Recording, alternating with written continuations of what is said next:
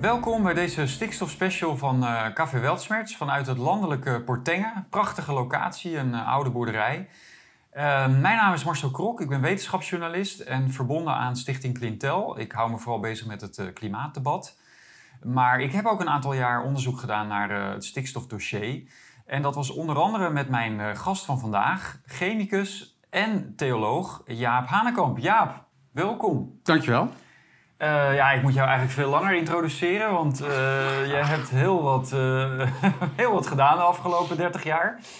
Maar je bent opgeleid als chemicus. Ja, ooit gepromoveerd. Gepromoveerd. Ja, ja. organische chemie, als organische ik me chemie, herinner. Chemici onder elkaar. Maar, ehm, ja. ja, en je bent, ehm, je bent eigenlijk, om maar meteen even naar het stikstofdossier te gaan. Eigenlijk ben jij al in de jaren 80 of 90. Jaren 90. Dus jaren 90. Ben je erbij betrokken geraakt? Vertel. Ja, dat was toen uh, het, het, grote ammoniakdebat. Uh, wat voortkwam uit dat zure regenverhaal. Ik weet niet of mensen dat nog weten, maar uh, zure regen was in de jaren 70 en 80 een enorm vraagstuk. Um, begon in Duitsland en de, het idee was van door de zure regen uitstoot van vervuilende stoffen als zwaveldioxide, ammoniak, stikstofoxiden uh, ontstond er zure regen, was de stelling. En daar zouden mondiaal binnen 10, 20 jaar alle bossen doodgaan. Die zouden gewoon echt verdwijnen. Um, het begon in Duitsland nogmaals. En um, maar ik herinner me zelfs een artikel, dat heb jij mij eh, ooit gestuurd in Der Spiegel, volgens mij in 1981. Dat is ja. Grote Waldstermen. Dat is Grote Waldstermen. Dus ongeveer de hele editie van Der Spiegel, die was gevuld met, met, met, met doemverhalen over de... Ja, dat was allemaal ongelooflijk. Er zijn meerdere, meerdere verhalen geweest. Uh, waar 10, 15 pagina's met chemische uh, reactievergelijkingen werd uitgelegd dat daardoor alle bossen uh, allemaal zouden afsterven. Dat was echt een, zeg maar het klimaatverhaal uit de jaren 70 en 80. Ja. Maar in die tijd, in de jaren 80, volgde jij het nog niet? Nee, nee toen was ik nog druk bezig met mijn chemische studie. Um, ik ging promoveren. Ik ben naar, uh, naar Amerika gegaan. Ik heb daar nog een, een postdoc gedaan in Californië. Um, teruggekomen en toen kwam ik terecht bij uh, Stichting Han.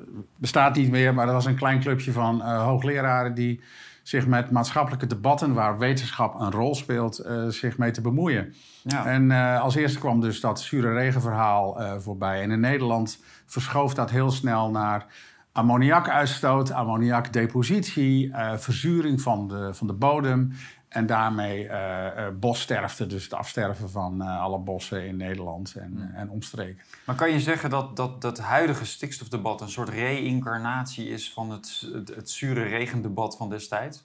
Het is geen reïncarnatie, het is een soort. men, men is, het, het, vraagstuk is verplaatst. Het begon eerst over bossterfte. Het probleem was die voorspelling. na 10, 15 jaar floreerden de bossen nog uh, overal in de wereld. Uh, mijn collega destijds, Wieber Versteeg, heeft daar een prachtig artikel in Trouw over, over geschreven met de titel En eeuwig zingende bossen. Mm. Een schitterende titel overigens. Um, dus dat, die, die, die projecties, zoals dat tegenwoordig zo mooi heet, zijn er gewoon voorspellingen, die kwamen helemaal niet uit. nee. toen is die discussie verschoven naar biodiversiteit, eutrofiëring, vermesting van oppervlaktewater, vermesting van natuurgebieden. Dat kwam onder andere doordat wij in, geloof 97 of 98 in de Tweede Kamer op uh, verzoek van de VVD, uh, eh, Bolkestein, Frits Bolkestein, die wilde nou eens een discussie hebben over die zure regen. Iedereen was uitgenodigd, RIVM, de WUR, eh, Stichting Han. En we gingen aan tafel zitten. Ik, was toen, ik had toen griep, weet ik nog wel. De voorzitter toen de tijd ging aan tafel zitten. En binnen vijf minuten was de discussie dood over die bossterfte. Iedereen zei, nee, nee, die bossterfte, dat, nee, nee, dat is een onzinverhaal. Het verschoof razendsnel naar biodiversiteit en vermesting. Hmm. En ik kan me nog de verbazing herinneren van de aanwezigen. Het was helemaal een volle zaal in, uh, in Nieuwspoort. Hmm. Boeren en milieubewegingen. En iedereen van, hè? Maar ons is altijd verteld, uh, grootste verhalen over bossterven. Nu gaat het over iets heel anders. Hmm. Maar het, werd, het werd dus het werd dus onmiddellijk. Ja, onmiddellijk. Echt binnen vijf minuten. Maar alsof het, alsof het draaiboek klaar ligt dan. Want, want, want hoe, want hoe kan je dat verklaren? Ik bedoel, je, je zou zeggen van oké, het blijkt dus niet zo te zijn. Ik bedoel, het had dan tien jaar geduurd of zo. Dat hele zure verhaal, 10, 15 jaar. En dan blijkt het niet zo te zijn. Maar dan onmiddellijk wordt het soort van omgeturnd in... Ik heb geen idee. Ik, heb, ik zat zelf in de zaal nogmaals. Ik zou het debat eh, voeren. Dat deed toen de voorzitter, omdat ik toen ziek was. Ik, ik, stond ook zelf ook versteld, omdat we echt gedacht hadden van nou, we gaan nu een stevig debat voeren over dat vraagstuk. Hè, over uh, ammoniakuitstoot, verzuring van de bodem, bossterfte, dat hele, dat hele verhaal. Binnen vijf minuten was het gewoon, uh, nee, nee, nee, daar gaat het helemaal niet over. Het gaat over iets heel anders. Hmm. En ik weet gewoon niet waarom dat zo snel kantelde. Ik heb geen idee. Ik heb alleen met. En trouwens, ik was niet de enige. Iedereen zat met stijgende verbazing te luisteren naar, dat, naar die discussie van. Oh, maar dat gaat dus over iets heel anders. Niet dat dat minder erg zou zijn. Dat, dat vraagt een hele andere discussie om daarop in te gaan. Maar dat verhaal dat was gewoon um, subiet dood in Nederland. Verdween gewoon ook gewoon. Ja, ja dus de zure regenprofessoren, de zure regen experts je, moet, je moet bijna denken aan Van Koten en de bier of zo. Uh, als je... Clavant. Maar die, ja, maar, die, maar die verdwenen ook eigenlijk uh, razendsnel uit het publieke debat. Nou, het publieke debat verdween gewoon over zure regen en bossterfte. Want daar begon het echt mee. 79 of 80. Uh, uh, Bernard Ulrich, uh, die met grootste verhalen over de, dat grootste waldsterben. En hij noemde het ook een ecologisch Hiroshima. Dat is letterlijk een kop geweest in de, de Spiegel. Van we, we, naderen een ecologisch Hiroshima waar alles gewoon kaalslag, dood en verderf. Omdat de bossen afstierven. Ja. ja. Maar jij deed dat toen vanuit Stichting Han. Stichting Han is eigenlijk wat je nu tegenwoordig is de Groene Rekenkamer geworden. Hè? Dat is een beetje overgegaan later in de Groene Rekenkamer. Maar jij deed dat als, dat was op een gegeven moment jouw baan. Dat was mijn baan. Ik, ik was eigenlijk een soort uh, onderzoeksbaasje, zeg maar. Ik deed acquisitie van projecten. Ik, ik voerde projecten uit met, met anderen, niet alleen mezelf. Um, maar dat was wel heel erg een soort van kritische denktank tegen, de, tegen de, de, de, de, algemeen geaccepteerde narratieven. Ja, eigenlijk dat, wel. Dat was eigenlijk, dat was, hè, nu, nu zien we dat soort clubjes, eh, nou, in mijn eigen stichting Clintel, schopt een beetje tegen het, het klimaatnarratief aan, maar... Maar jij deed dat destijds al. Ja, we deden dat tussen, ik heb dat gedaan tussen 96 en 2007, geloof ik. Ja, zo'n beetje 11, 12 jaar heb ik dat gedaan. Um, en dat deed je bijna fulltime? Dat deed ik eigenlijk fulltime, ja. Ik had geen dus andere baan. Je moest je, je geld ophalen. Ja. Je moest, je moest, ja. Ja, ja, ja. maar dat was ongetwijfeld geen vetpot. Want, want... Nee, maar dat, dat maakt ook niet zo heel veel uit. Ik, ik had, eh, daarnaast deed ik met mijn vrouw hadden wij een gezinshuis. Dus we hadden een, een noem maar een groot pleeggezin, professioneel. Dus we hadden ook allerlei tieners in huis. Dus ik had het druk zat. Uh, dat, dat was het probleem niet. Uh, mijn vrouw had ook een goede baan in, binnen dat gezinshuis. Dus het was druk, druk, druk in die tijd. Um, ja, nee, het was ook geen vetpot. Uh, we kregen zeker geen financiën van overheden of instituties. Het waren vooral partijen die vooral kennis wilden ophalen. Het was niet zo dat wij een consultancyclub waren die wel even vertelde wat de opdrachtgever wilde horen. Er was vooral een kennisvraag. Um, Tegenwoordig, ik geloof dat Pieter Omzicht dat uh, mooi gezegd heeft recentelijk. Uh, er bestond toen ook geen tegenmacht. Er werd gewoon op dezelfde manier werden verhalen zeg maar, en onderzoeken werden gedaan, werden uitgevent en er moest beleid opgevoerd worden. En wij waren, noem het maar, een soort tegenmacht. Uh, maar het werd geleid door uh, drie uh, full professors. Het waren gewoon ehm, mensen die voltijds hoogleraar waren aan universiteiten. En die deden dat erbij? Die deden dat erbij. Maar dat was in die zin geen kinderachtige club. Dat waren hoogleraren van naam en faam. Dat waren grote jongens. Die zijn allemaal met pensioen, geloof ik. Die, die dit gewoon heel interessant vonden. En ook fascinerend vonden. Waarom er maar één soort narratief bestond over verschillende vraagstukken in het milieudiscours. Ja. Dus... jij, maar, jij maar wel eens verteld, want nu, kijk, we, zitten, we leven nu in een hele gepolariseerde tijd. Hè? Waarin uh, door, mede door social media alles enorm uitvergroot wordt. Ja. Uh, en, en de boeren staan nu letterlijk bij Van der Wal voor de deur. En, en, hè, dus, maar, maar jij hebt me wel eens verteld dat, dat in jouw tijd ook best wel behoorlijk gepolariseerd was. Ja, in de zin van dat de wetenschappers jou best wel bijna de, de, en, en, en, en ook op het persoonlijke af. Ja, maar jawel. Uh, ik weet nog wel, toen het ammoniakrapport uh, uitkwam... Uh, ontstond er een enorme felle discussie met een uh, vromambtenaar... in een van die boerenblaadjes.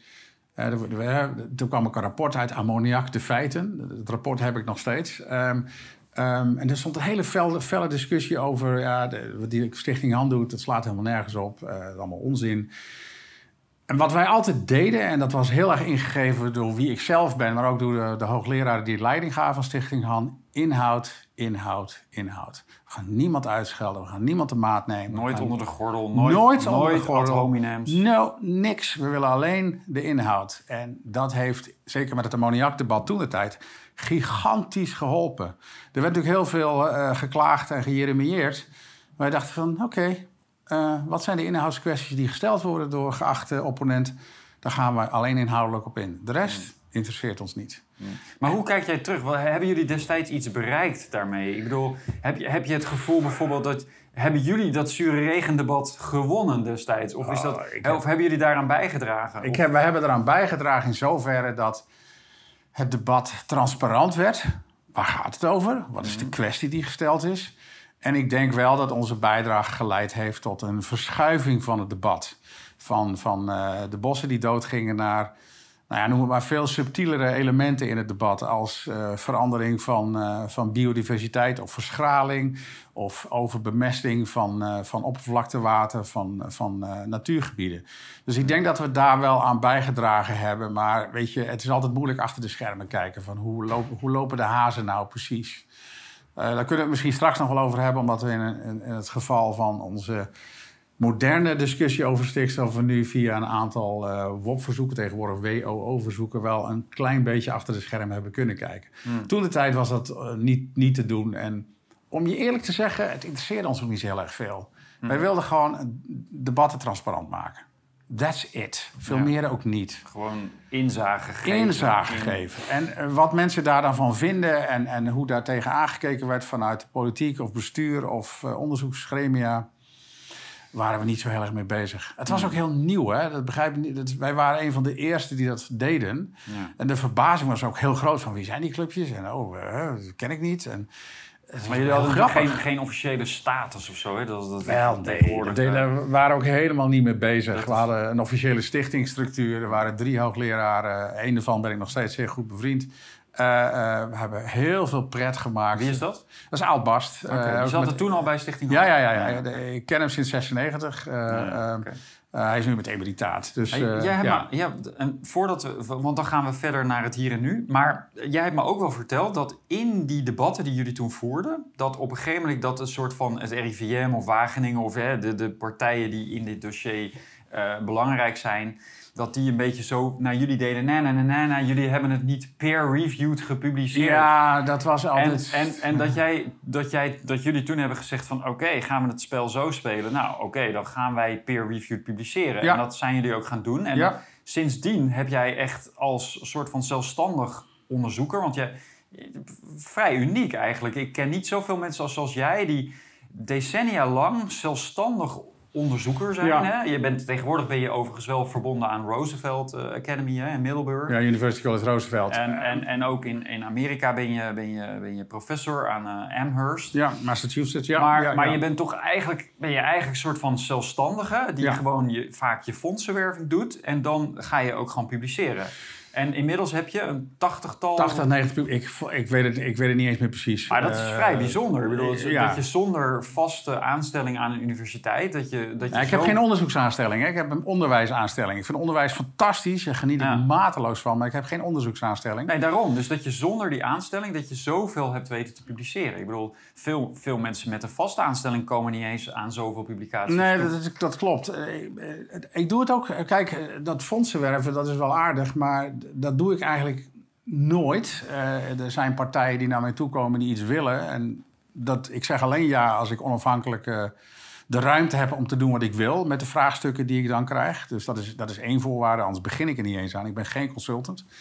En ik, uh, ik mag uh, wetenschappelijk publiceren. Dat is een andere vereiste. Ik heb geen zin om dat in, uh, in, in ehm, zeg maar een rapportje te schrijven en dan zien we wel wat ermee gebeurt. Dus, en daar, en daar, daar, heb je nooit, daar krijg je nooit problemen mee? Nee, dat is heel raar. Dat, niemand zegt, ja, maar dat willen we niet. Nee, nee, nee. Dat is eigenlijk nog geen probleem.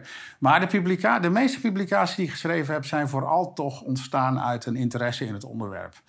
Uh, natuurlijk, een aantal publicaties heb ik zeg maar, met, met, uh, vanuit een stukje onderzoek gedaan, wat betaald is door partijen. Maar ik heb ook heel veel studies gedaan die ik interessant vond, die ik leuk vond. Ik van, daar wil ik nou eens over schrijven. Ja. En het lukt vrij aardig. Je kunt toch wel mooi om te zien dat de wetenschap soms best heel goed werkt. Dat je denkt van oké, ik ga nu heel kritisch doen over een thema. Uh, dat ga ik publiceren. En dat lukt best aardig, moet ik zeggen. Niet altijd hoor. Er worden wel eens van die nare reviews over ons geschreven. om een, een, een tijdschrift niet, ons niet toe te staan dat we publiceren. Maar oké, dat hoort een beetje bij het spel. Denk ja, ik dan precies. Maar. Ja. Het, het, is altijd iets lastiger natuurlijk om tegen paradigma's in te gaan. En altijd dat, dat. Is, dat is heel, je, bent ook, je hebt ook veel wetenschapsfilosofie gegeven, toch? Aan ja, de universiteit. ook. ook. De, mijn tweede promotie is, dus is een theologisch proefschrift, maar er zit ook heel veel wetenschapsfilosofie in. Ja. Dus ik, ik ken dat, dat veld ook als een broekzak. En ik weet ook dat het lastig is om uh, als paradigma's eenmaal staan, om daar zeg maar haaks op ja. uh, te kijken en te schrijven en te publiceren. Omdat de meesten daar helemaal geen trek in hebben. Dat is altijd zo geweest. Dat is altijd zo geweest. Dat is geen, dat is geen nieuws. Niet, nee. Dat is, nee, dat is niet het bijzonder. is meer de politieke saus die er nu vaak overheen komt met, met, met onderwerpen zoals klimaatverandering, ja. stikstof, corona-debat. Zie je dat ook natuurlijk dat het zo beladen wordt, politiek beladen, dat het ja, dat is, vind dat, ik een dat enorm... werkt, dat slaat terug naar die wetenschap. Ja, dat vind ik een enorm gemis ook. Um, dat um, de politieke saus resulteert in een aantal dingen, namelijk uh, onderzoeksfondsen die gericht zijn om onderzoek vanuit een bepaald perspectief die um, zeg maar bestuurders of uh, politici of hoe je het ook beschrijft graag willen onderzocht hebben. Dus je hebt een, een vernauwing van het, uh, van het discours voordat überhaupt er enig onderzoek gedaan is, door bepaalde uh, onderzoeksfinanciering uit te schrijven die gericht is op X, Y of Z. De hele slechte zaak vind ik dat, omdat je dan echt uh, je onderzoeksvelden heel sterk vernauwt. Mhm. Mm -hmm. het tweede is, um, daardoor ontstaat een soort onderzoeksclubs die op dezelfde manier denken. Ja, vaak wel. Of althans, gedeelde wereldbeelden, gedeelde hypotheses uh, um, um, daaraan werken. En, Ja. en daar komen onderzoeksresultaten uit voort die passen binnen het startpunt, zeg maar. Ja. Nou, een, een Het, filosoof wordt, die... het wordt dan een heel incestueus gebeuren, bedoel je? Dus tussen de politiek en wetenschap die Nou, het is iets, iets gecompliceerder dan dat. Het is niet zo dat politici zeggen... we willen alleen onderzoek X, Y of Z... maar door bepaalde uh, financieringsstructuren zo te bouwen... dat er alleen een bepaald soort onderzoek uit voortkomt... is de afstand tussen, uh, noem maar, bestuur en onderzoek best groot... Maar door bepaalde fondsen uit te schrijven kun je dat ook heel erg verengen. Ja. Daar is niemand per se verantwoordelijk voor. Dat is een beetje een ander, ander probleem, denk ik. Dus de verantwoordelijkheid is heel diffuus. Ja. En iedereen past zich een beetje aan, aan, aan, aan wat er gevraagd wordt. Ja. Je wilde het hebben over een wetenschapsfilosoof. Ja, Michael Stenmark die heeft daar prachtig over geschreven waarom dat zo werkt.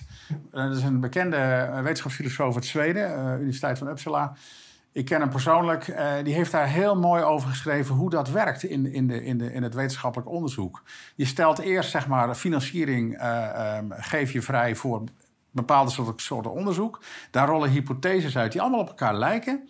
En daar komen dan zeg maar uh, um, resultaten uit voort die op dat moment wel degelijk uh, voor kritiek blootstaan. Want je, je, kunt een hele structuur bouwen waarin alleen maar één type onderzoek gebeurt. Maar het eindresultaat is nog altijd dat er data uit voortkomen. En die data die zijn voor iedereen in feite, officieel, zoals het hoort, openbaar. Dus er kan, op dat vlak kan er wel degelijk kritiek ontstaan. Hm. Eh, dat, is een beetje een dat is een beetje een probleem geworden. Dat heel veel wetenschappelijke data, daar ben ik zelf persoonlijk heel veel tegen aangelopen, uh, gewoon niet vrijgegeven wordt. Publieke fondsen behoren uh, sowieso in het onderzoeksveld uh, data vrij te geven. Ja. Dus er zit altijd wel één element in dat hele structuur waar Stanmark mooi over geschreven heeft, namelijk de dataverzameling en data-interpretatie daar zit nog zeg maar de, de, het vrije speelveld van het onderzoek. Ja, maar niet meer in de hypotheses. Nee, de, dat ja. is echt een probleem. Dus waar kun je op inschieten? Op dat gedeelte van het onderzoekstraject, zeg maar. En dat doe ik ook met heel veel plezier. Ja, dat, is, dat is een heel mooi bruggetje natuurlijk naar, uh, naar het recente stikstofdossier. Want, ja. want uh, wij zijn eigenlijk samen uh, in 2014 begonnen. Yes. Ik kan me nog herinneren, ik, werd, ik was natuurlijk met klimaat bezig... maar ik werd door een aantal boeren aangesproken... van joh, je moet eens in dat ammoniakdossier duiken... want daar is ook een hoop mis. en toen heeft onze collega Geesje Rotgers... die heeft ons geholpen met wat crowdfunding... en toen zijn Ja. wij met z'n tweeën aan de slag gegaan. Ja.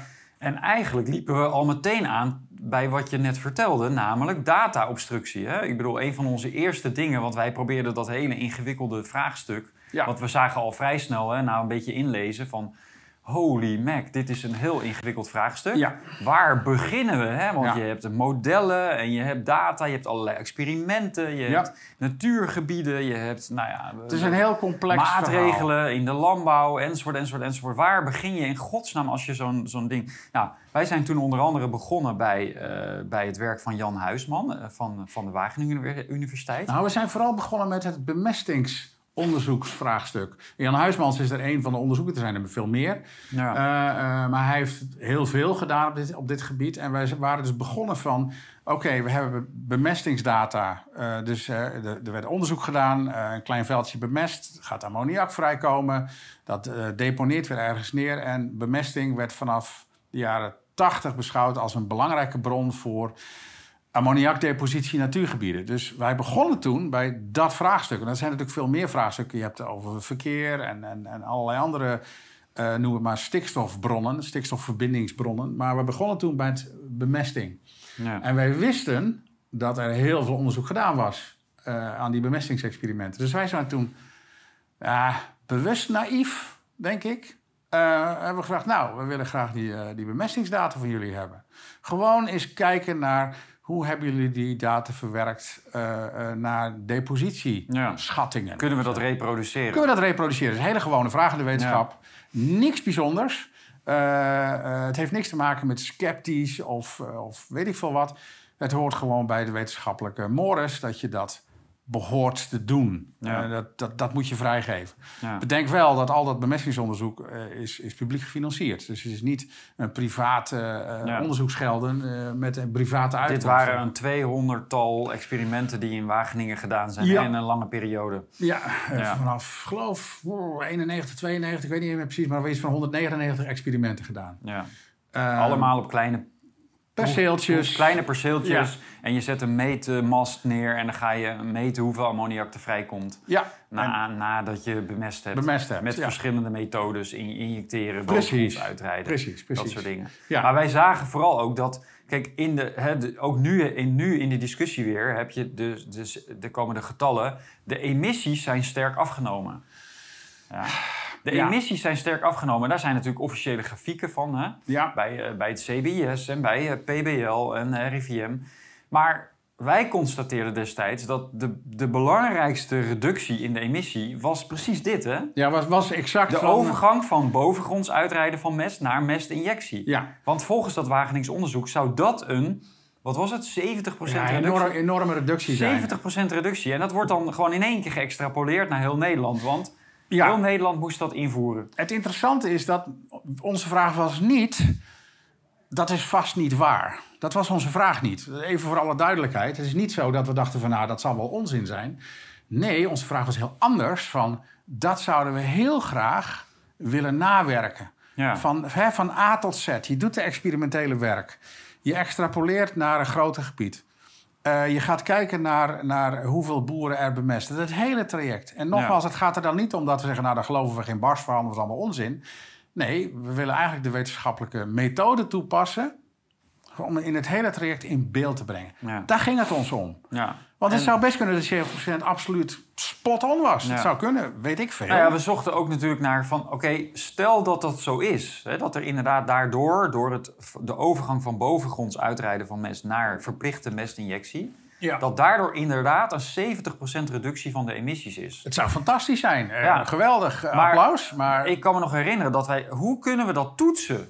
Hè, en, en toen kwamen we bij dat landelijk meetnet eh, hè, van LML, van ja, LML. landelijk de luchtkwaliteit. Ja. Want er, zijn, er werd toen op acht, acht stations in Nederland... werd er gewoon eh tig keer per dag, ieder uur geloof ik... werd er gewoon ammoniakconcentratie gemeten. En toen zijn we naar die data gaan kijken. Want we zeiden van, dan is het toch wel aannemelijk... dat je dat moet dat zien. je een reductie van ammoniak in de lucht gaat zien. Ja, en dat viel Bart tegen. En Eh, die, die konden we eigenlijk, die zagen we Nee, naar nee niet. de, de, de variatie was heel groot, hadden we gezien. Hè? Ja. Een enorme, het le- het leek wel een, eh, een, een beursnoteringsgrafiek, gewoon ging alle kanten op. Eh, en, maar de, de, de afname konden wij niet echt terugvinden in die LML-data. Hebben we ook helemaal beschreven in dat artikel uit 2017. Dat is een groot wetenschappelijk artikel geworden. Heel veel heisa overgekomen. Ehm, eh, we hebben toen laten zien van ja, we zien die reductie niet. Dat kan nog een probleem zijn. Het zijn maar acht meetstations. Hè? Er zijn er niet heel veel. En ammoniak, Ja. dat reageert, dat doet van alles nog volatiel. Het is, Ja, dat is heel ingewikkeld. Je zou de misschien wel atmosfeerchemie is, daar is gaan we het niet over hebben. Daar gaan we het niet over hebben. Maar je zou verwachten dat met zo'n reductie je toch over de jaren heen een, een, een, een lagere ammoniakconcentratie eh, op die meetpunten zou moeten waarnemen. Op zijn minst. ja. Misschien minder dan je zou denken, want eh, moeilijk allemaal, maar toch.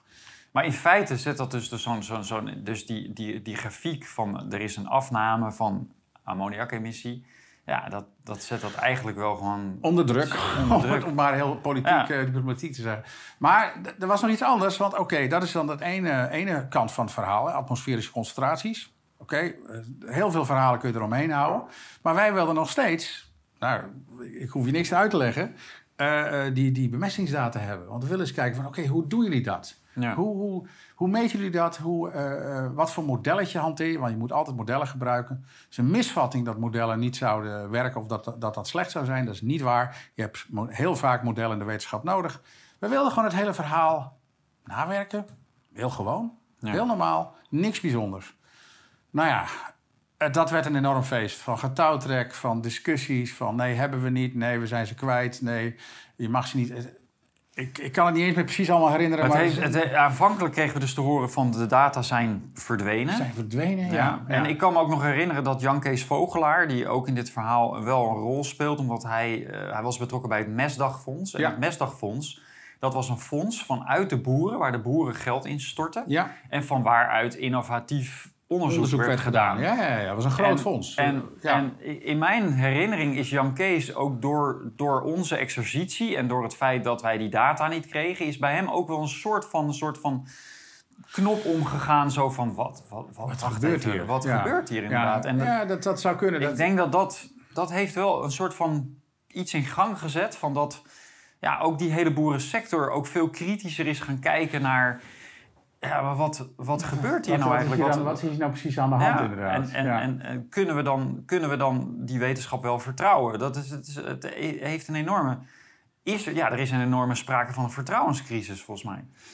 Ja, en, en, en, en eh, weet je, het, het, het lijkt een beetje de teken destijds, hè? vertrouwenscrisis, we hebben het er veel over. Maar laat ik zo zeggen, de, nog, nog de academia, nog eh, bestuurders hebben, hebben hun best gedaan om dat, zeg maar, dat, dat wantrouwen of dat, dat vertrouwen weer terug te brengen. Want hoeveel, we hebben iets van drie jaar lang moeten dimdammen met, met, eh, met, met mensen om die data uiteindelijk boven tafel te krijgen. Ja.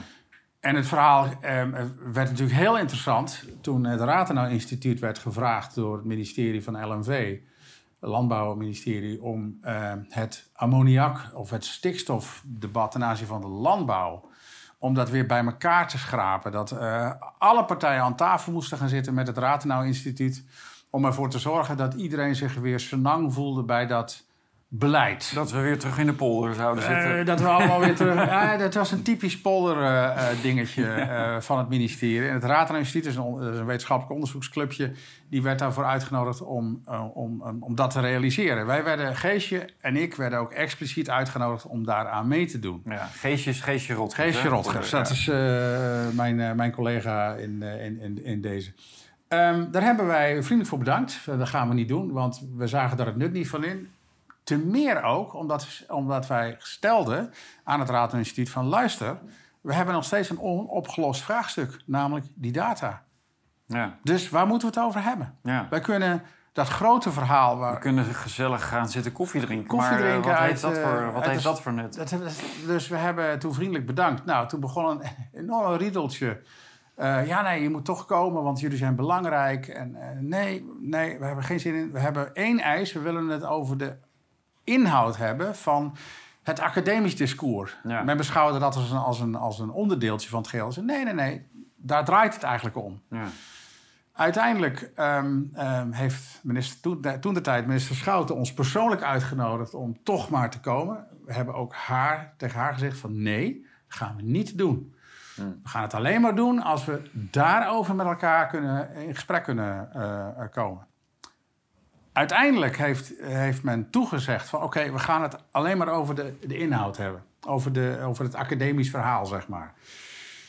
Nou, dat, dat is toen gebeurd. En toen zijn we bij elkaar gekomen. Daar zat ook ehm, iemand van de WUR bij. En die versprak zich. Die zei, we zijn druk bezig met een heranalyse van de bemestingsdata. En Geesje zat naast me. We keken over tegelijkertijd naar rechts. Ik zei, excuse me? Bemestingsdata? Maar die zijn er helemaal niet. Nee, nee, nee, zei die zijn natuurlijk. Ja, nee, die zijn er wel. En toen dachten we, wacht even. We zijn drie jaar lang aan het lijntje gehouden. Ja. Laten we even nu afspreken dat die data onze kant op komen. Daar hebben we al drie jaar om gevraagd. Ja. En ik verwijt het de beste man helemaal niet, want die was, was een statisticus ingevlogen, ehm, eh, moest dit verhaal eh, zeg maar statistisch begeleiden. Dus hij had vo- eh, volkomen gelijk eh, dat hij dat gewoon op tafel legde. Ja. Normaal, normale. Maar eh, de verbijstering op onze gezichten was af te lezen. En iedereen in, in de ruimte ook. Het Raadinstituut heeft gelukkig daar goed op ingeschoten. En van ja, zullen we dat dan maar eerst eens op tafel gaan leggen voordat we... Dus uiteindelijk... De minister heeft zich nog verontschuldigd. Ja, eh Hanekamp en Rotgers hebben niet de juiste vraag gesteld. Want we hadden de ruwe data niet mogen vragen, want die zijn er echt niet meer. Maar we hadden de bewerkte data moeten vragen. De- Ja, dacht ik toen. Nee. D- daar hebben we dus heel, eh, heel scherp en duidelijk op gereageerd van... zo zit de vork niet in de steel. Dat, dat, dat had Wageningen ons ook wel meteen kunnen vertellen dan, toch? Precies, dat hadden ze ook meteen kunnen vertellen. Eh, dus uiteindelijk hebben we die, die, eh, die eh, bemestingsdata gekregen. We zijn daarmee aan de slag gegaan. We, gaan, we zijn er nog mee aan de slag. Er zijn allerlei dingen tussendoor gekomen. Maar dat, Dat, heeft nog niet geleid tot een publicatie. ja, dat wilden wij. Maar eh, ehm, ehm, gatekeeper reviews... Hè, eh, Oh, het, ehm, Dat heb je niet door de review gekregen? Nee, Vooralsnog. eh, en, en niet omdat het slecht was. We hadden uitstekend ons werk gedaan, maar eh, we kregen hele nare ehm, ehm, eh, reviews. en dat werk doe je met Matt Briggs. met mijn goede vriend Matt Briggs, ja, klopt. Ja, dat is een Amerikaanse statisticus. Statisticus, meteoroloog, modellenbouwer. eh, Ja. Dus die, eh, die weet eh, Ja. enorm veel van dit soort vraagstukken. Daar draait hij zijn hand niet voor om. Maar we gaan het nog wel publiceren hoor. Dat, dat gaan we nog echt wel doen. Maar het, het debat is ook een Maar dit beetje geeft dus ook weer aan hoe, hoe, hè, hoe lang dit soort dingen voortslepen. Ik bedoel, Ja. wij zijn hier in 2014 mee begonnen. Toen hebben we vrij snel die data aangevraagd. Ja, Drie jaar later pas, hè, na een lange obstructie, blijkt dat de data er wel degelijk zijn, krijg je ze. ja. En nu zijn we weer een paar jaar verder en, en, en is het jullie nog niet eens gelukt om daar dan weer iets mee te doen. Nou, we En hebben het... eh, slepen, slepen die debatten zich voort We natuurlijk. hebben natuurlijk wel op, eh, op een, eh, een, een open eh, website van, eh, van een van de universiteiten in Amerika hebben we gewoon onze, onze non-peer-reviewed stukken gepubliceerd. En die worden heel goed gedownload, heel grappig. Ja, ja. Dus het is wel publiek gemaakt waar we mee bezig zijn. Dus dat is, dat is niet meer een issue. Nee. En wat, wat, wat komt er ongeveer uit? Kun je daar kort iets over zeggen? Oeh, dat is alweer lang geleden. Nou, in ieder geval dat de, de, de, een van de belangrijkste dingen, dat hadden we in 2017 dat artikel al duidelijk gemaakt, dat, die, ehm, dat de precisie van hoeveel kilogram deponeert binnen zoveel, binnen zoveel meter, binnen afstanden, eh, een veel te grote precisie laten zien. Wat men in feite nooit gedaan heeft, is goede statistische analyses maken van de, de, de meetdata die je hebt. Ja. Die je moet omrekenen via een model. Nogmaals, het model is op zich geen probleem. Maar een model creëert naast de meetdata die onzeker zijn, doodnormaal, creëert het ook onzekerheden. Dat soort onzekerheidsanalyses zijn nooit gedaan. Dus er werd een soort precisie gesuggereerd die Ja, helemaal niet er bestaat. kwam dus de precisie uit van 70% reductie, terwijl het misschien een bandbreedte Er is is van van... weet ik veel hoe breed. Ja, nou ja. Ja. dat- weet je, en dat er onzekerheid is, daar heeft niemand problemen mee. Want wetenschap is, heeft die precisie gewoon niet in huis. Het, het, de wereld is complex. Ja. En je kunt niet alles versimpelen tot hele specifieke, precieze uitkomsten. Maar ja, die Zo werkt het niet. 70% is wel gewoon, die is nu wel ingecalculeerd. Hè? Ik bedoel, Ja, die, zeker. die bepaalt dat die grafiek begin jaren 90 zo Naar beneden stijl naar inderdaad. beneden gaat. Maar en wat, dat Nederland op papier dus een enorme reductie heeft bereikt. ja. ja, het is inderdaad, eh, eh, het, het dreigt een beetje een papieren werkelijkheid te worden. Eh, het gaat er dus niet om dat, eh, dat er geen ammoniak emitteert, of dat er ammoniak deponeert, of dat eh, anders. Dat is niet de vraag. De vraag is van, ehm, ehm, hoe ziet dat plaatje eruit? Dat is mijn interesse. Hoe ziet dat plaatje er werkelijk uit?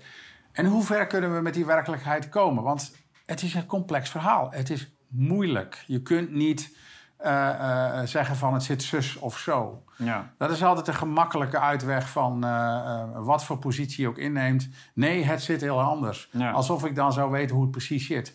Nee, was maar zo'n feest, maar zo is het dus niet. We hebben nu de hele gepolariseerde situatie dat de ene kant, zeg maar de Chair te groot, uh, D66-kant, die zegt er is een grote stikstofcrisis. Ja. De natuur heeft er enorm onder te lijden. Ja, ja, ja, ja, ja. Het is allemaal de schuld van de boeren. De veestapel moet gehalveerd worden. En aan de andere kant heb je ook een soort van extreem standpunt, zou je kunnen zeggen, dat, dat luidt van het is een volledig gecreëerde crisis. Ja. het is een papieren werkelijkheid. Die, Ja. die term gebruik je zelf ook. Waar, Zeker. waar in dat spectrum zit jij?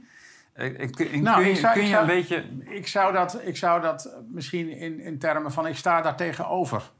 Ik zit nog aan de ene kant of aan de andere kant. Ik wil weten hoe het zit. Ik wil begrijpen. Ik wil eh, nog suggereren dat we een enorme crisis hebben. Nog suggereren dat er niks aan de hand is. Ik, eigenlijk, die beide posities interesseren me heel erg weinig. Maar wat is er aan de hand dan, volgens Kijk, jou? wat is er aan de hand?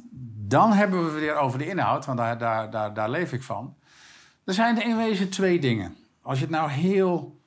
Nee, niet heel versimpeld. Nee, beleidsmatig kun je het reduceren tot twee wetenschappelijke, noem maar even, concepten. Dat is de kritische depositiewaarde. Mhm. Leg ik zo, daar gaan we het zo over hebben. En het rekenmodel Arius. Dat is OPS, dat is een model die iets doet met emissies, verspreiding van vervuilende stoffen, depositie. Ja, Dat zijn de twee hoofdpijlers van dit hele verhaal. ja. En leg dan nu meteen even uit wat die kritische depositiewaarden, wa- welke rol die spelen Ja. en wat, wat het is. Kritische depositiewaarde zou je kunnen zeggen is een norm, is een standaard. Die verschilt per type habitat. Is het een Dus die, heideveld? geldt, die geldt voor natuurgebieden. Die geldt voor natuurgebieden. Die geldt voor een, een veengebied, een heideveld, een bos, een plasje water. Alles wat wij als habitat hebben aangemerkt, daar geldt een getal voor. Mhm. Ja. dat En getal, wij, wij, Nederland heeft 162 Natura 2000 gebieden aangemeld. ik weet niet precies in- hoeveel het is. Ja, Ja, ik wel. oké. 162 geweldig. Natura 2000 gebieden aangemeld in Brussel. Ja, En voor ieder van die gebiedjes is er dus een KDW, een ja, een kritische depositie. depositiewaarde. En wat is dat dan voor getal? Dat is een hoeveelheid kilogrammen per hectare per jaar of mol, een chemische eh, term eh, per hectare per jaar. Die zegt van als wij die norm, die standaard overschrijden, dan neemt het risico voor het habitat toe. Mm, Het risico. Behoorlijk vaag nog. Ja, dat is een wat vage definitie, maar dat is wel de officiële definitie. Hmm. En ehm, die is in 88 is die definitie opgetuigd in, eh, in Noorwegen. Eh, ik heb het originele rapport heb ik nog kunnen achterhalen. Oh, dus het is wel een internationale Het is een definitie. internationale definitie. ehm, ehm, en we, daar daarmee zijn we meteen in de problemen. Want de definitie zelf, het risico neemt toe als de KDW wordt overschreden. Dan ontstaat een hele batterij vragen. Wat is het risico? Hoe groot is het risico? Op welk tijdspad speelt dat risico? Officieel zegt de definitie, kan het over honderden jaren gaan. Dus een risico die zeg maar, over een periode van honderden jaren inslijt in het ecosysteem als de KDW wordt overschreden. Dus er is een hele batterij aan vragen ontstaat er nu al. Ja. Ik ben zelf, eh afgelopen twintig jaar hou ik me bezig met, met eh, risicoanalytische vraagstukken. Dus ik ben gespecialiseerd in vraagstukken in een risicocontext te plaatsen. Dus de eerste, toen ik deze definitie zag, dacht ik van, oh oh, mm, ik heb een paar vragen. En die vragen zijn niet zomaar 1, 2, 3 te beantwoorden vanuit de definitie zelf. Hmm. Oké, dat is één kant van de zaak. De definitie levert al heel veel vragen op. De andere kant van de definitie is het getal zelf. Nogmaals, dat varieert Want, van want, haar- want toen in de jaren 80, eind jaren 80 werd, kwam die definitie. Ja. Toen zijn daarna vrij snel zijn dus die waardes bepaald. Ja, en het gekke is, die waardes toen, die kwamen voort uit, uit zowel experimenteel onderzoek. Dus hè, je, in, die- in ons geval gaat het, hè, je beregent een klein stukje habitat met, eh, met stikstof, in, in water in dit geval meestal. En dan ga je over een paar jaar kijken wat er met zo'n klein stukje ecosysteem gebeurt. Een ook klein stukje is echt... echt, een meter bij een meter. Een of meter 20, bij een meter. 20 centimeter bij 20 centimeter. We hebben ook studies 10 centimeter bij 10 centimeter. We hebben studies gezien in, in, eh, in kassen, eh, in potten. Tal van experimenten. Maar dat is één kant. Je hebt ook observationele studies... waarin eh, onderzoekers gaan kijken in ecosystemen... en Ja. stikstofdepositie meten. Dus gewoon wat er sowieso neervalt. En dan een poging wagen om daar zeg maar, iets te zeggen over wat er in zo'n gebied gebeurt. Ehm, Dat is onderzoek. Prima. Niks, Ja. Op zich niks mis mee. Maar die onderzoeken hebben dus geleid tot, die Getallen KDW's. Die Ja, en- en- ja, in die natuurgebieden. in die natuurgebieden. Maar het probleem is meteen al dat dat getal enkelvoudig is. 20 kilogram per hectare per jaar. 10 kilogram hectare per jaar. 30 kilogram. Noem maar een Geen getal. bandbreedte. Geen bandbreedte, Geen- niks niet. Geen onzekerheidsmarges.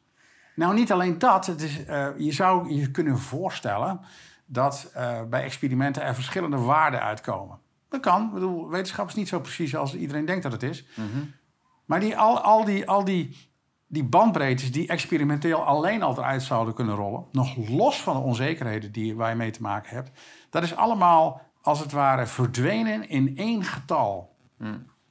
En als academisch denk ik, daar snap ik helemaal niets van. Want als ik een getal zie, dan denk ik van, oh, wacht eens even. Wat is de onzekerheid? Daar begin ik mee. Plus of min wat, precies. En, en ook natuurlijk die 20 kilogram, ik noem even een Ja. fictief getal. Die 20 kilogram kan misschien inderdaad voor plantje X relevant zijn. Maar voor plantje Y nog totaal irrelevant. Ja, maar het is erger dan dat. Want eh, eh, wat voor eindpunten kies je? Ehm, groei, Ehm, afname van biodiversiteit. Ja, dat is niet zo simpel om te meten hoor. Hoeveel ehm, ehm, bladval er in, een- in zo'n gebiedje is. Je hebt tal van eindpunten. En het betekent niet dat, dat, dat je alles moet reduceren tot één eindpunt. Nee, nee, nee. Je kan me voorstellen dat je allerlei eindpunten bedenkt. Ja. Maar Maar hoe kan je die vele eind, verschillende eindpunten reduceren tot één getal? Dat is één ding, maar er is een ander ding van... wat is schade dan precies? Als iets harder groeit door stikstof, dat is algemeen bekend. Daarom eh, bemesten boeren ook. Je bemest omdat je dingen wil laten groeien. Ja. Is dan een versterkte groei, is dat schade? Dat is een goede vraag. Ja. Hmm, weet ik niet 1, 2, 3. Ehm, dus met andere woorden... En daar, daar, daar komt ook dat probleem van, eh, of dat probleem, dus het, het, het benoemen als zijnde een stikstofprobleem. Hè, want je hebt of, weer die twee kampen. Op het moment dat je ontkent dat er een stikstofprobleem is, dan, dan ben je dus een ontkenner, een twijfelzaaier, enzovoort, enzovoort. Dus je hebt altijd die dynamiek. Hè. Dus, Ja, maar eerlijk gezegd, dat interesseert me echt helemaal niets. Want mijn vraag is simpel. Als ik een getal zie voor habitat X van 10 kilogram of 15 kilogram of 20 kilogram eh, stikstof per hectare per jaar, dan wil ik weten waar dat getal vandaan komt. Hoe dat getal tot stand is gekomen. Ja. Dat is één ding, maar een andere ding is van wat is, wat is de bandbreedte? Want er zijn allerlei experimenten en observationele studies gedaan. En er is ook nog een keer onzekerheid. Dus je hebt een enorme baaierd aan vragen die je kunt stellen bij één getal. Dus het feit dat er überhaupt enkelvoudige getallen bestaan, is voor mij wetenschappelijk gezien onbegrijpelijk. Ja. Want zo werkt de. En er is nog wat. Ecosystemen worden op tal van manieren beïnvloed. Beheer is er één van. Eh, beheer kan behoorlijk eh, ecosystemen verrampeneren. Dat weten we. Stikstof, natuurlijk. In Nederland grondwaterstand, eh, eh, meteorologie, klimaat, eh, recreatie, CO2. CO2, you name it. Wat is het gewicht nou precies? Dus hoeveel waarde moet ik hechten aan stikstof zelf? In die Ja. van allemaal verschillende invloedsfactoren op, eh, factoren op, Stikstof is de dominante factor geworden. Want, Ja, want natuur is- is, nu gelijkgesteld aan stikstof. En dat is onbegrijpelijk, want onze, eh, Zuid, onze oosterburen, Duitsland doet dat helemaal niet. Die heeft een veel bredere kijk op invloedsfactoren op ecosystemen. Mhm. Dat heb ik een van, een van mijn blogs van een tijdje geleden ook keurig eh, laten zien op grond van Europese data. Ik heb niks bijzonders gedaan. Dat aan de Nederlandse kant is heide gedoemd te, te verdwijnen. Want stikstof. En in Duitsland hetzelfde type heide, hetzelfde locatie, alleen in een ander land. Zeggen de, zeggen de Duitsers, nou, de heide gaat fantastisch. Want de invloedsfactoren zien er zo uit. Die gaan dus veel verder dan stikstof. Die kijken ook veel breder.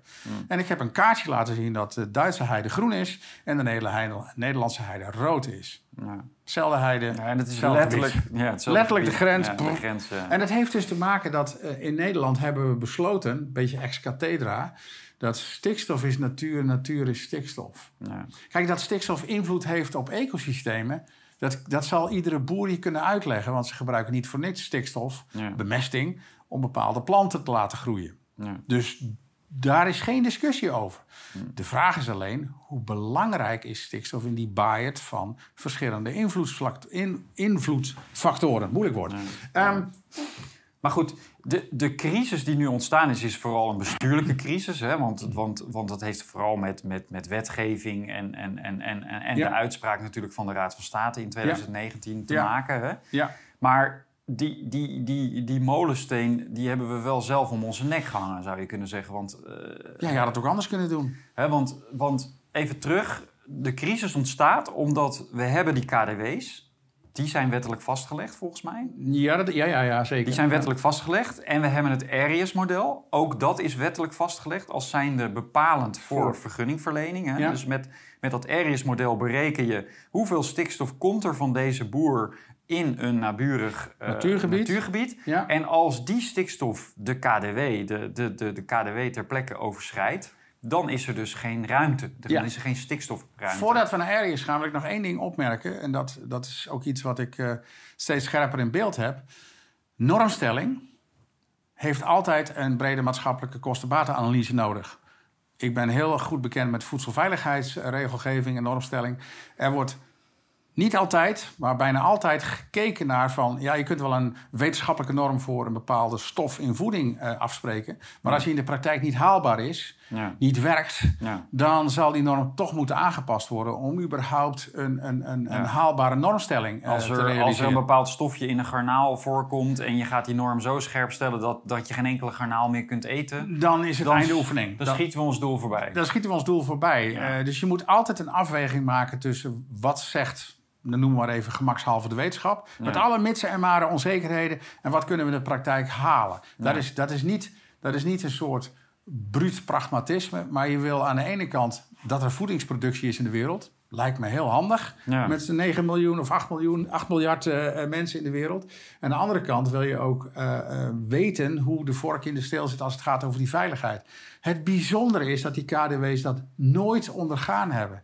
Toen ik dat eenmaal doorkreeg, dacht ik van dat is verbijsterend. Dus de wetenschap ging... Want wat, wat had er dan destijds moeten gebeuren? Toen, dus oké, eerst zijn er ecologen. Het zijn met name de ecologen geweest die hebben die KDW's vast moeten stellen. Ja, Hè? daar is op zich heb ik daar dus geen dat, dat, bezwaar is een tegen. puur, dat, Dat is, eigenlijk pure science. Dat is een soort een poging om vanuit de wetenschap met getallen te komen en te zeggen van nou dit, dit, dit is een soort van plafond. Maar vervolgens had er dus een, een vervolgstap moeten zijn. Ja, want een Namelijk ander soort wetenschappen. ander soort wetenschappelijk onderzoek. bijvoorbeeld de Ira Helsloot, met wie jij ook samenwerkt, hè, die vaak kijkt naar kosten, baten. En, Ik en- doe het zelf ook. Ik, ik werk heel veel op dat terrein met kosten en baten. Omdat, ehm, kijk, de ecologen hadden hun werk ook beter moeten doen. Eh, we hebben een grote studie gepubliceerd dit jaar... waarin wij KDW's echt diepgaand onder de loep hebben genomen. En heel veel studies komen daar niet goed uit. Maar even los daarvan hadden ze aan de ene, ene kant die getallen niet als absolute getallen moeten presenteren. Want wetenschappelijk is dat, slaat nergens op. is onverkoopbaar. Ja. Oké. oké, dus- Volgende stap is, oké, we hebben dan normen. Laten we maar even idealiter met die bandbreedtes en onzekerheid, die hebben we. Hoe gaan we dit dan in de praktijk toepassen? Waar leggen we de grens? ja. Praktisch gezien. Want Ja. luister, als je het nou mondiaal beschouwt, Wat worden de kosten om die norm, aan die norm te gaan voldoen? niet alleen dat, maar kun- kunnen we het wel? Kunnen we die normen wel halen? Want stikstofdepositie vanuit de landbouw is een, noem het maar een bijwerking. Dat Ja. is onvermijdelijk in elke vorm van CO2 landbouw. een bijwerking is van het feit dat wij hier met de auto zijn gekomen, eh, hè, is, is stikstof een- depositie, stikstofemissie en depositie vanuit de landbouw is een onvermijdelijk fenomeen. Of je dat nou hier doet, of in Argentinië, of in China, of weet ik veel waar je in de wereld landbouw bedrijft. Het is daar een bijwerking van. Kunnen we niets aan doen. Nou, daar kunnen we wel wat aan doen. We kunnen het optimaliseren, we kunnen het verbeteren. We kunnen be- eh, systemen bedenken die het steeds beter gaan doen. Maar het idee dat wij dat helemaal zouden kunnen vermijden is een, is een utopie. Dat is volslagen onzin. ja. Dus hadden eh, andere onderzoekers moeten gaan nadenken, wat in de voedselveiligheidswereld vrij gebruikelijk is. Oké, we hebben die getallen, ecologen, dankjewel. Maar nu gaan we eens kijken van, ja, maar wat kunnen we daarmee? Kunnen we überhaupt op die manier kijken naar wat we hebben aan natuur in Nederland, of niet? Ja. Want je kunt wel zeggen van, nou ja, dan maar geen landbouw of veel minder landbouw. Ja, wacht eens even. Wat is de return of investment daarvan? Hoeveel krijgen we daarvoor terug? Ja. Verplaatsen we het probleem dan niet gewoon elders? Ja. Ehm, eh, en met, daar- op die laatste vraag is mijn antwoord ja. We verplaatsen dan een stikstof-emissie-depositievraagstuk naar elders. Eh, we maken het hier misschien, misschien, dat mag je hopen, voor zoveel miljard euro beter. Maar elders krijgen we daar eh, ook het kostenplaatje van terug. Zien we alleen niet. is lekker makkelijk misschien. Hmm. Maar ook, dat is ook oneerlijk, denk ik. Oké, maar men, men heeft dus die KDW's eigenlijk gewoon zonder kostenbatenanalyse ge- ge- ge- eh, in de wet vastgelegd. Ja, En ook zonder dat men echt goed beeld had van, van, van de overschrijding.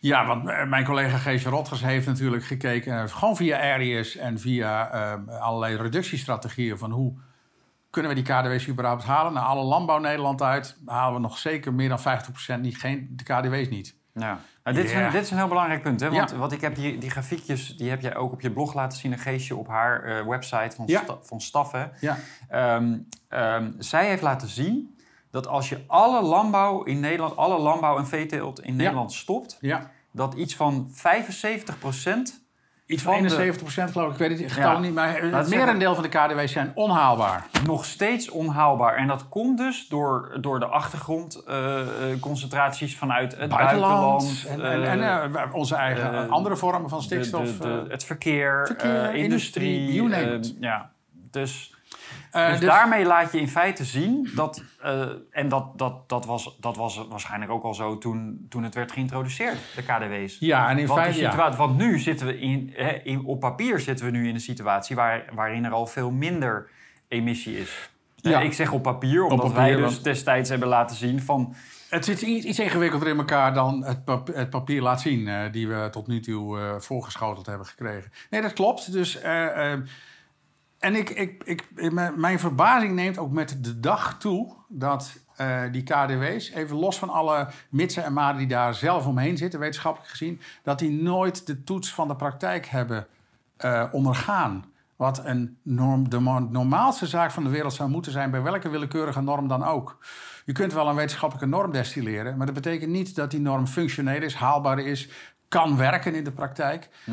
En begrijp me niet verkeerd, hè? In, de, in, in de voedselveiligheidswereld eh, worden normen behoorlijk kritisch eh, gesteld. Eh, want iedereen eet. Ja, en ja. we moeten wel veilig kunnen eten. Laten Ja. we voor één ding duidelijk zijn. Dus er wordt best veel uit de kast gehaald om voedsel veilig te produceren. Mondiaal. Ja. Maar dat, eh, dat ons, ontslaat ons niet van de plicht om te kijken van ja, leuk zo'n norm. Maar als we daar bijvoorbeeld de notenteelt moeten schrappen. Dat is een heel, be- heel bekend vraagstuk rondom eh, besmetting met schimmels en, en eh, gifstoffen die die schimmels pro- produceren. Dat zijn geen fijne gifstoffen. Als we die norm idealiter zouden willen stellen, dan mogen we alle notenproductie, dus de pistache, de cashews enzovoort, kunnen we wel schrappen in de wereld. Nog, nog, om nog maar te zwijgen over de pinda.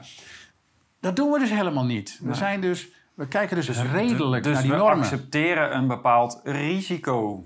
En dat is klein hoor, dat risico is heel klein, maar we accepteren het wel. En bijvoorbeeld bij het wegverkeer accepteren we al een veel groter risico. Want we stappen massaal in de auto, terwijl we weten dat er jaarlijks 600 de verkeersdoden zijn. Ja. Alleen al in Nederland. Dus we maken een afweging tussen de functionaliteit van het, het ding auto en de risico's die we daarmee nemen. Dat is een afweging. Ja. En die afweging is hier niet gemaakt. Nooit gedaan. Never. Want we hebben die normen geïntroduceerd. Alsof het gewoon heilige normen Alsof waren. het, of ze in steen gebeiteld zijn. Ja, en dat is eh, nogmaals... En vervolgens gaan we met een model wat behoorlijke foutenmarge heeft. Ja. Eh, eh, ik kan me nog ons herinneren dat we samen bij het RIVM zaten... en dat we onder andere over dat Arias-model hadden. Ja, En dat ik op een gegeven moment zei... begrijp ik het nu goed dat dit model op, het niveau, op de schaal van een boerderij... een fout heeft van ongeveer 100%. En dat men zei... Ja, dat heb je goed begrepen. ja. Kijk, eh, eh, eh, even om, om misverstanden uit de weg te ruimen. Een, een depositiemodel, dat is een prima ding. Dat is, dat is, dat is, hè, dat is een soort ehm, eh, wetenschappelijke manier om iets te zeggen over... Er gaat stikstof de lucht in, het wordt getransporteerd door de atmosfeer en het komt ergens neer. Daar Ja. heb je een model voor nodig. Ja, want je, je, je kunt niet honderdduizend meetpunten gaan, Nee. eh, gaan een, een meetnetwerk Nee. met, eh, met, met zoveel punten gaan. Nee, dat is echt flauwekul. Dus eh, je, je moet inschattingen maken Ja. En daar, is, dat daar heb ik nul bezwaar tegen. Want je, inderdaad, je kunt niet 100.000 meetpunten neerzetten. Dat zou zo duur zijn. En, en dan is nog maar de vraag van... hoe goed zijn die meetpunten? eh, hoe stabiel? Nou ja, er zijn talloze vragen die we helemaal niet kunnen oplossen hier. Dus een model, daar is geen bezwaar tegen. Absoluut niet. Maar het is wel zaak dat het model redelijkerwijs... met alle fouten die erin zitten... want een model genereert fouten, so what? Dat is niet erg. Ehm, ehm, dat het iets kan zeggen over de werkelijkheid waar we mee worden geconfronteerd. Ja. oorspronkelijk, oorspronkelijk uh, um, het Arius OPS-model ging uitrekenen per hexagon, dus ongeveer een hectare, hoeveel depositie er neerkomt van een bepaalde activiteit. Een boer die meer koeien wil, of een weg, of weet ik veel wat. Um, nou, ik ben lid geweest van de adviescollege mee te berekenen stikstof. En we hebben toen gezegd... Dat is de commissie Hoordijk, hè? Want Zo, zo, kennen mensen die uh, commissie. Dus uh, officieel was, de officiële titel was adviescollege mee te berekenen stikstof. Oké, prima. Uh, hebben wij hard, glashard gezegd van luister, dat op hexagon, op hectare niveau berekenen wat de depositie is. Die nauwkeurigheid, uh, dat kun je voor vergunningverlening niet gebruiken. Daar is hij gewoon te onnauwkeurig voor. Hmm. Maar dat is, dat is een keiharde conclusie. Want, ja, want, want, dit, is, dit is de realiteit. Dit is de realiteit. Dit is voor de boeren de realiteit op dit moment. Niet alleen voor boeren, maar voor alle bedrijven. In ja, in, in, feite wel. Dus we zeggen, hmm, nee, dat werkt eigenlijk niet. En nogmaals, dat is niet een disqualificering van het model zelf. Wel, nee, een model. Het is een het gebruik van het, gebruik van het model in relatie tot wat beleid en bestuur en politiek willen. Maar dat betekent dus dat er dat zou dus moeten leiden tot een aanpassing van de wetgeving. Ja, dat is nog niet, niet echt gebeurd. want, nog heel want veel... het ligt nog steeds in de wet vast. Ik bedoel, mensen als Johan Vollebroek van, van MOP, hè, die, die in feite die, die crisis nu min of meer veroorzaakt heeft door die uitspraak van de Raad van State. Ja, die gebruiken de, de constructie zoals die er nu ligt, de KDW's en de modelberekeningen, om continu nou ja, ik geef hem geen ongelijk, want dat is, dat is wat de, ruimte die de wet biedt. En ik snap, wat, ik snap waarom hij dat doet. Ik bedoel, ik kan hem daar... Eh, kijk, ik heb daar wel een, een, een, oordeel over in de morele zin. Maar op zich, dat de ruimte wordt geboden door de wet zelf. Dus ja, als hij het niet zou doen, zou een ander het doen. Dus in die zin... Um, maar er is nog iets, er is iets, iets meer aan de hand nog. Want we hebben dus in kwalitatieve zin... heeft het adviescollege uitspraken gedaan over werkzaamheid, nut, functionaliteit en, en uh, doelgeschiktheid, noemen we dat dan, van dat model. Jan Kees Vogelaar, heb je net genoemd, heeft een tijd geleden uh, gewopt, het heet nu WOO geloof ik, uh, naar um, um, de, de validatie van het model zelf. Ja. Validatiestudies. Dat zijn studies die heel belangrijk zijn om te kijken van... werkt het model überhaupt wel? Dan ga je het model toetsen aan... De realiteit, aan experimenten. Gewoon, je, je laat een gas los je gaat meten en je gaat vervolgens kijken hoe goed kan, ik het, kan het model uh, voorspellen wat voor waarden ik heb gemeten in de werkelijkheid. Ja. Die validatiestudies, die hebben wij als adviescollege nooit gehad. En uiteindelijk heeft Jan Kees Vogelaar dat gewopt. Die, advies, die, uh, die validatie die kwam op tafel te liggen. En toen dachten we, dat is ook raar. Dat had het RIVM destijds gewoon ons moeten geven. Daar hadden we naar moeten kunnen kijken. Ja. Dus ik was er een beetje uh, geïrriteerd over. En ik vind, ja, maar luister eens even. In de wetenschap is transparantie essentieel. Dus dat had toen al gemoeten. Oké, nou. Uh, be that as it may. We hebben nu die, die, uh, die validatiestudies. En opvallende is dat maar weinig mensen het erover hebben. Dat is een typisch Nederlands. Oh, Oké, okay, validatiestudies. Dus ik ben, ben begonnen met mijn goede vriend Matt. Om te kijken van hoe goed zijn die validatiestudies eigenlijk? Is het model wel goed gevalideerd. En wat is er uitgekomen? Dat willen wij gewoon uh, nawerken. Ja. Zijn we nog niet klaar mee, kan ik niks over vertellen. Maar um, het wordt heel interessant, laat ik het zo zeggen. Maar verder, wij zijn nog lang niet klaar ermee. Het is echt wel even een beetje werk om dat te doen. Ja. Um, maar het kan heel interessant worden. Ja. ja. En zo zie je dus, hè, we zijn in 2014 begonnen en we zijn nu 2022. Dus uh, jij bent er nog wel een paar jaar mee zoet. Ja, tot mijn eigen verbazing eigenlijk. Want... Ongelooflijk uh, lange adem je ook nodig hebt hè, bij, dit, bij dit soort dossiers. Ja, eigenlijk wel. Ik vind het ook wel uh, apart dat ik die lange adem heb. Je zou kunnen zeggen, nou, het is wel mooi geweest. Ik stop ermee, ik ga weer wat anders doen. Ik heb zat ander werk, ik verveel me niet. Um, maar um, ik, vind het, ik vind het wel interessant genoeg om dit vast te blijven houden. Ik wil eigenlijk gewoon, laat ik het zo zeggen, tot, uh, tot, het, tot de eindstreep door. Ik wil nu ook alles gewoon begrijpen. Hmm.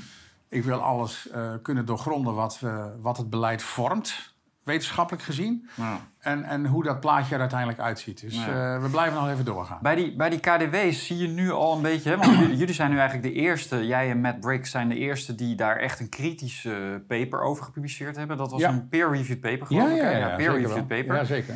Um, en je ziet daar eigenlijk nu al verschuiving. Hè? Want ik, ik, las ook op je blog dat, je, dat RIVM in de...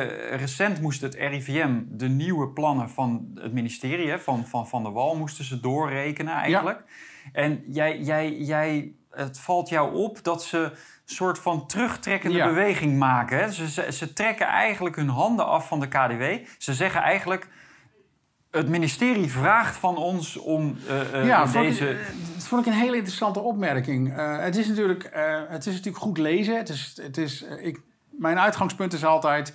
Ik neem taal serieus, dus ik kijk altijd heel precies wat er in de tekst staat. Ik, ik ga niet raden naar, naar bedoelingen of, of achtergronden. Ik wil gewoon uitgaan wat er staat geschreven. Wat de RIVM zegt, even los van de disclaimers... dat zowel de, de uitgangspunten als de conclusies voor, voor, op de stoep liggen van het ministerie...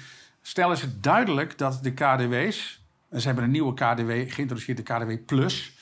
In feite dat is ook al. Dat is ook Dat al. is iets van, uh, excuse me, KDW Dus er wordt nu eigenlijk ad hoc, terwijl die dingen eerst leken ze in steen gebeiteld. Ja. En nu vrij ad hoc. Het heeft ook heel weinig aandacht gekregen. Heel weinig aandacht gekregen. Zijn ze, eh, een aantal hele lage KDW's die nooit haalbaar zijn, zijn verdubbeld. Ja. Van 500 naar 1000 mol per Dus hectare. dat Ja, is, dat is, dat is, on- ja, dus daarmee wordt in feite dus opeens heel veel stikstofruimte gecreëerd. Out, out of nowhere. Maar het wordt Ja. gewoon dus eh, inderdaad administratief, eh, in, in, in vormen van taal, wordt er een nieuwe stikstofruimte gecreëerd. Oh, maar los daarvan stelt men dat eh het ministerie, ze zijn gevraagd door het ministerie, door de berekeningsresultaten, te, te, te, te meten aan de KDW's. Toen dacht ik van, dat is raar, want de KDW's zijn altijd gepresenteerd als hard science, als, als ecologische science. En nu zegt RIVM, nou ja, we zijn gevraagd door het ministerie om ons, ons werk te toetsen aan de KDW's. Toen dacht ik van, dat is raar. Dus dat ze- is heel vreemd. Ze lijken een beetje hun handen af te trekken van die KDW's. En dat is dan toch, denk ik, wel jullie verdienste. In de zin van dat gewoon maar door blijven gaan, op die inhoud zitten. eh, dingen ter discussie stellen. Gewoon van hoe zit het nou precies? Hè? Want dat is in Ah, feite wat je destijds bij Stichting Ham deed, maar wat je nu nog steeds doet. ja, in feite heel eh, bazaal. Heel bazaal, ik stel vragen. Het gaat er niet om dat ik denk dat stikstof helemaal geen enkele invloed heeft. Dat is niet het discussie. De discussie is. Ik had vroeger ooit een boek van voor een verjaardag of nee, Sinterklaas gekregen. En dat boek heette Hoe zit dat in elkaar? Ik kan, ik kan het boek nog zien. Een groot boek. Dan zie je bijvoorbeeld een Boeing 747 helemaal hè, van die explosietekeningen. Dat is een beetje blijven hangen in mijn kop. Ook vanuit mijn academische achtergrond, mijn, en mijn werk als chemicus. Hoe mijn prof mij opgeleid heeft, in de, opgeleid heeft in de chemie. Hoe zit dat in elkaar? Dat is echt mijn drijfveer. En eindelijk snap ik die KDW's. Wat de makkers zijn, eh, eh, wat de onzekerheden zijn. En dat ze dus niet kunnen functioneren als harde normen. Onder andere vanwege die onzekerheden, maar vooral vanwege de afwezigheid van enige praktische, brede maatschappelijke kostenbatenanalyse Ja, toets. ja. Nou, dat snap ik nu, dat begrijp ik nu. En ik begrijp dus ook niet waarom het parlement en het kabinet op die manier KDW's blijft behandelen als een soort harde getallen. Ja. Nou, nogmaals, de RIVM heeft zich daarvan afbewogen. Zegt van nou, we hebben, de, de- het ministerie heeft ons gevraagd dat. Alsof zij niet zouden weten wat een KDW is. Tuurlijk weten ze dat. Eh, en waar ze vandaan komen. Dus je ziet inderdaad wel eh, een, een, een interessante verschuiving ontstaan ja, in dit, in dit verhaal, zonder meer. Ja. Ja. Nou, heb jij een paar weken geleden in de andere krant werd jij geïnterviewd op de voorpagina. en daar zeg jij onder andere. Wat ik wel durf te zeggen, het stikstofbeleid is waanzin, kansloos, nutteloos en kostbaar. Dat zijn. Hè, jij, Ja. jij- jij bemoeit je over het algemeen niet zoveel met die politieke Nee. kant, hè, want je bent veel meer geïnteresseerd in wat is de wetenschap erachter, wat is de onderbouwing. ja. Maar dit zijn wel hele stevige woorden. Ja, en die komen voort, heel simpel, uit, uit het idee dat ten eerste in Nederland volkomen foutief natuur is stikstof, stikstof is natuur. Uitgangspunt wordt ge- ge- gecreëerd, wat niet waar is. Er zijn talloze factoren die, die eh, ecosystemen beïnvloeden. Dus dat is één. Dus dat betekent dus ook de, de 30 miljard die hierin gestoken moet worden. Eh, wij weten niet wat het resultaat ervan wordt. Dat weten we niet, omdat we nooit een kostenbatenanalyse hebben gedaan van Ja. en de KDW's en het beleid zelf. Ja. Overigens, eh, twee Kamerleden, eh Geurts en Harbers, hebben in 2020, 10 december, een motie aangenomen gekregen waarin daar expliciet om gevraagd wordt. Laten we de KDW's en het beleid een kostenbatenanalyse, een brede maatschappelijke kostenbatenanalyse ondergaan. Ik heb er niks meer van gehoord. Ik weet niet of dat nog gaat gebeuren, maar er, is, er ligt wel een motie die Dus daarom de- vraagt. Die moet uitgevoerd worden. Als, Ja, die, als, die, als die aangenomen is, dan moet die uitgevoerd worden. Ja, ik weet niet hoe de politiek werkt. Eh, ik heb geen idee. Maar die motie ligt er en ik heb niet de indruk dat mensen daar hun vingers aan willen branden. Nee. Waarom niet? Omdat ik nu al weet dat gezien wat de KDW's zijn, wat, eh, wat, wat er niet mee gebeurd is, hè, die, die brede maatschappelijke kostenbaatanalyse van die KDW's zelf als normstelling, weet je nu al dat de resultaten van al die inspanningen onmeetbaar zullen zijn. Dus wat ik hier zeg, komt niet uit de lucht vallen. Komt niet uit mijn zaggerijn voort of iets dergelijks. Nee, dat komt voort uit de kennis die ik heb over wat de KDW's zijn, hoe ze worden gebruikt, hoe ze worden toegepast en wat ergens is. Daarom zal het beleid zinloos eh, zijn. Daarom zullen we ook nooit weten wat het resultaat ervan is. Zullen we ook niet zien. Ehm, en dat baart mij hele grote zorgen.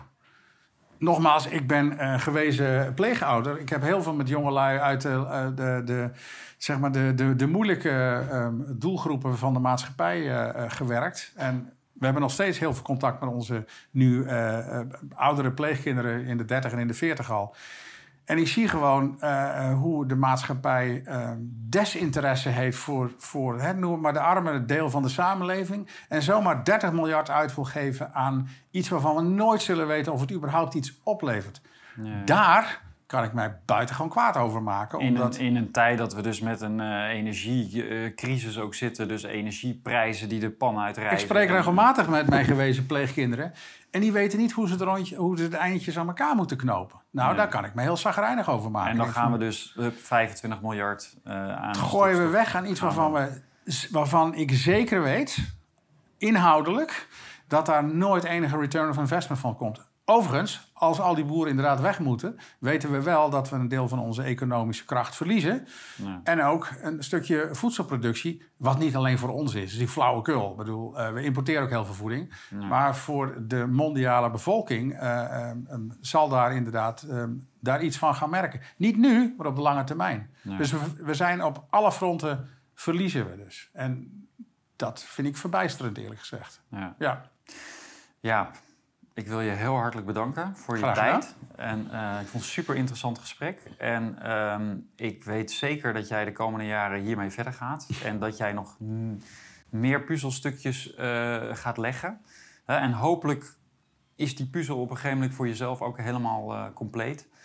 Daar En, kijk ik eh, wel naar uit. moet ik- kan je met stikstofpensioen. ja. En eh, ik, ik, ik, ik hoop dat je in de tussentijd af en toe hier eh, langskomt om, om het een en ander uit te leggen. Interessant, ik kende deze club niet, dus ik vond het wel eens leuk om hier eens te zitten. Marcel, dankjewel. Mooi. Oké.